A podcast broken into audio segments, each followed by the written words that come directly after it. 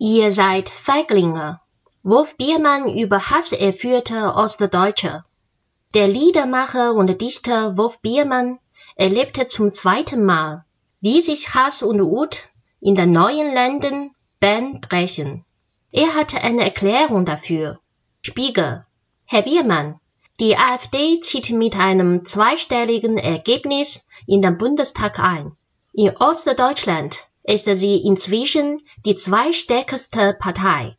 Beunruhigt Sie das? Biermann. Ich finde das zum Kotzen. Aber es ist keine Katastrophe. Deutschland ist ein stabiler, demokratischer Rechtsstaat. Das hatten wir aus.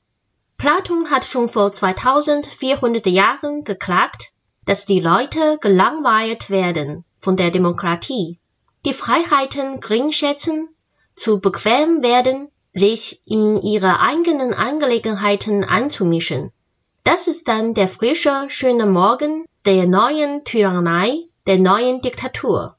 Dann sind die Menschen wieder in Ketten, sie werden unterdrückt, dann jammern sie, dann fangen sie an, wieder rebellisch zu werden und befreien sie sich, wenn sie Glück haben.